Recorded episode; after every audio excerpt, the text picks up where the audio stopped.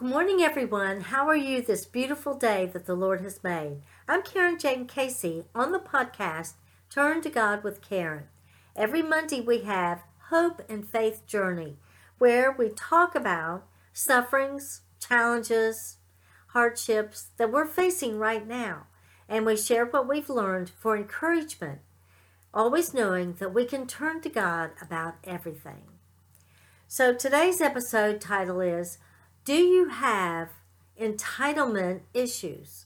Entitlement issues. I'm touching on this topic because I see it as a pervasive problem that we are facing today. Are you experiencing problems within your family or a group of friends or maybe coworkers? Maybe one person seems to think more highly of themselves than they should.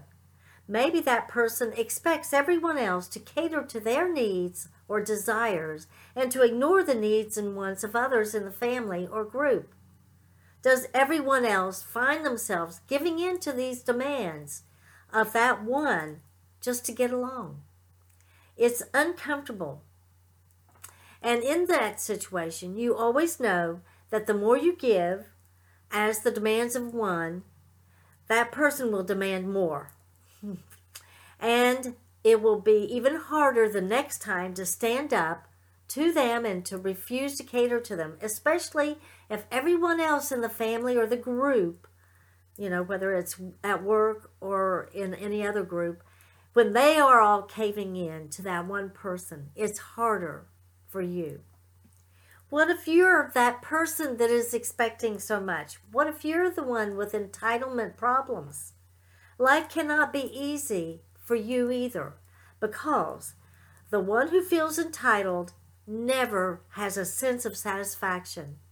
They are always wanting and expecting more of others, more than they can give. At the same time, they are driving those who care about them further and further away. So they're making their world smaller. Before we go much further, let me share what I gathered from the internet on the definition of entitlement and about the presentation of entitlement issues that come from it. So, from the internet, what is the definition of entitlement? That's not going to be surprising. The belief that one is inherently deserving of privileges or special treatment. Simply put, people with a sense of entitlement think the rules do not apply to them so, what is a sense of entitlement? That you owe me. The entitlement mentality is defined as a sense of being deserving or being owed a favorite, a favor when little or nothing else has been done to deserve that special treatment.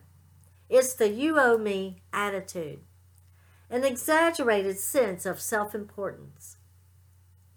Entitlement issues often present themselves as unreasonable demands, requests, lack of empathy regarding the feelings of others, refusal of to reciprocate the same treatment, and stonewalling to prevent a resolution of ongoing entitlement issues. Well, that's all what I got from the internet. So, none of that is surprising to us. We probably, each and every one of us, have experienced it at one time or another. And the one who feels entitled is not going to be willing to work with you about it. So, what is the opposite of entitlement? The opposite of entitlement is humility. Humility. So, I like what I found on the internet, but I believe that we cannot really change ourselves without God's help. And we certainly can't change other people without prayer. So, to change ourselves, I believe the first thing we need to do is to turn to God. Admit that we need to change from a sense of entitlement to humility, knowing that He favors and listens to a humble heart, and He will help you to take that better attitude as you're walking away from the sense of entitlement, walking away from that sinful life. When you believe and accept Jesus, and then He will never leave you. Wait a minute. Do we all know that God favors and listens to a humble heart as opposed to one that is prideful, entitled, and haughty? Maybe we do, but as we go out into the world and deal with other people, we might become distracted, tempted to feel better than other people, judgmental. So let's look at Jesus, the only Son of God. That is a, the most excellent example we can have. He is the ultimate example of how we should be, how should the attitude that we should have. So Jesus made himself to be as a servant while he was on earth, as a servant. So here's a passage that explains that Philippians 2, verses 3 through 8, and I'm just going to read portions of it, but in the message. So I'm reading.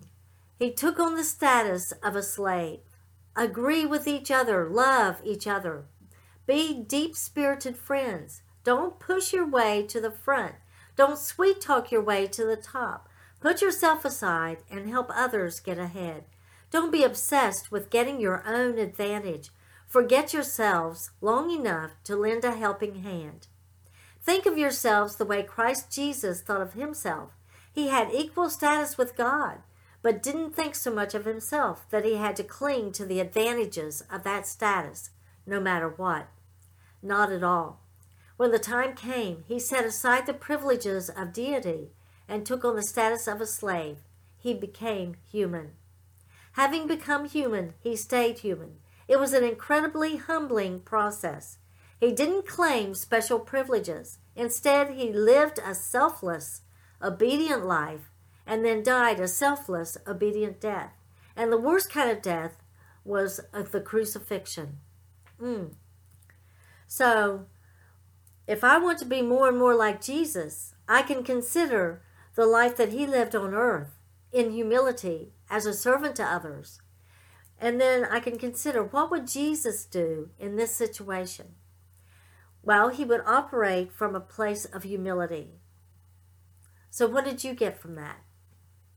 It's important for each of us to decide to take on the attitude of humility, then to be more like Jesus, instead of maintaining that sense of entitlement, pridefulness, and haughtiness, thinking we're better than others. We can decide to practice the golden rule to do unto others as we would want them to do unto us. Reading again, this time from 1 Peter 5 5 through 6, just portions of it in the Amplified Version. All of you, clothe yourselves with humility towards one another. Tie on the ser- servant's apron. For God is opposed to the proud, the disdainful, the presumptuous. He defeats them. But he gives grace to the humble. Therefore, humble yourselves under the mighty hand of God. Set aside self righteous pride, so that he may exalt you to a place of honor in his service at the appropriate time. So we can wait with patient faith for God to honor our service as a servant with the attitude of a servant. And he has disdain for the pridefulness while he gives grace to the humble. Well, I choose grace. I choose grace every time so I can learn to be humble. So if the humble heart is what the Lord favors and listens to, how does he and he, how does he respond to the attitude of entitlement? And that's the opposite of humility. Well, here's another passage and it's in portions. I'm just going to read portions of James 4 verses 6 through 8. And I'm letting you know so you can look it up yourselves. So I'm reading that now. But he gives us more and more grace through the power of the Holy Spirit to defy sin and live an obedient life that reflects both our faith and our gratitude for our salvation. Therefore, it says, God is opposed to the proud and haughty, but continually gives the gift of grace to the humble who turn away from self righteousness. So submit to the authority of God, resist the devil, and stand firm against him, and he will flee from you. Come close to God with a contrite heart, and he will come close to you. So again, and time and time again, when the Bible says, alludes to the same thing, that is important. It's something for us to pay attention to. So, did you notice in these passages that pridefulness and haughtiness, which are sim- essentially descriptions of entitlement, they are considered sin. We've come to the root of the entitlement being pride. In Proverbs 6 16 through 19, pride is the one thing that the Lord hates. When we have pride, as noted in Proverbs 16 18, we can anticipate to have a great fall. Well, I hope and pray that if there is pride, entitlement, and haughtiness in my heart or in your heart, that we will take the steps to free ourselves of it. And I'm reiterating the steps that I mentioned before. We can turn to God, humbly admit our need to change, to repent of that sin, and ask the Lord to help us with it, believing and accepting Jesus. With Jesus on our side, we're trusting and relying on Him, we can overcome the sense of entitlement. In Christ, we are strengthened to make that change of mindset, to practice gratitude and humility instead, and to practice the golden rule, which is to do unto others as we would have them to do unto us, as we would want to be treated. So, in sharing today's topic, I just wanted to share some food for thought while I hope and pray for you, all of us, to have a wonderful holiday season. And I want to thank you for joining me today at Turn to God with Karen. This is Karen Jane Casey, author, speaker, podcaster, domestic violence victim advocate, and ambassador for Christ. Stay tuned for Turn to God with Karen every Monday morning at 6 Eastern Standard Time. And then on Wednesdays, you will see Sword of the Spirit, and on Friday, Karen's Book Corner. So I invite you to share your comments and your suggestions with me. You can go to my website contact page at KarenJaneCasey.com. Any feedback is most welcome.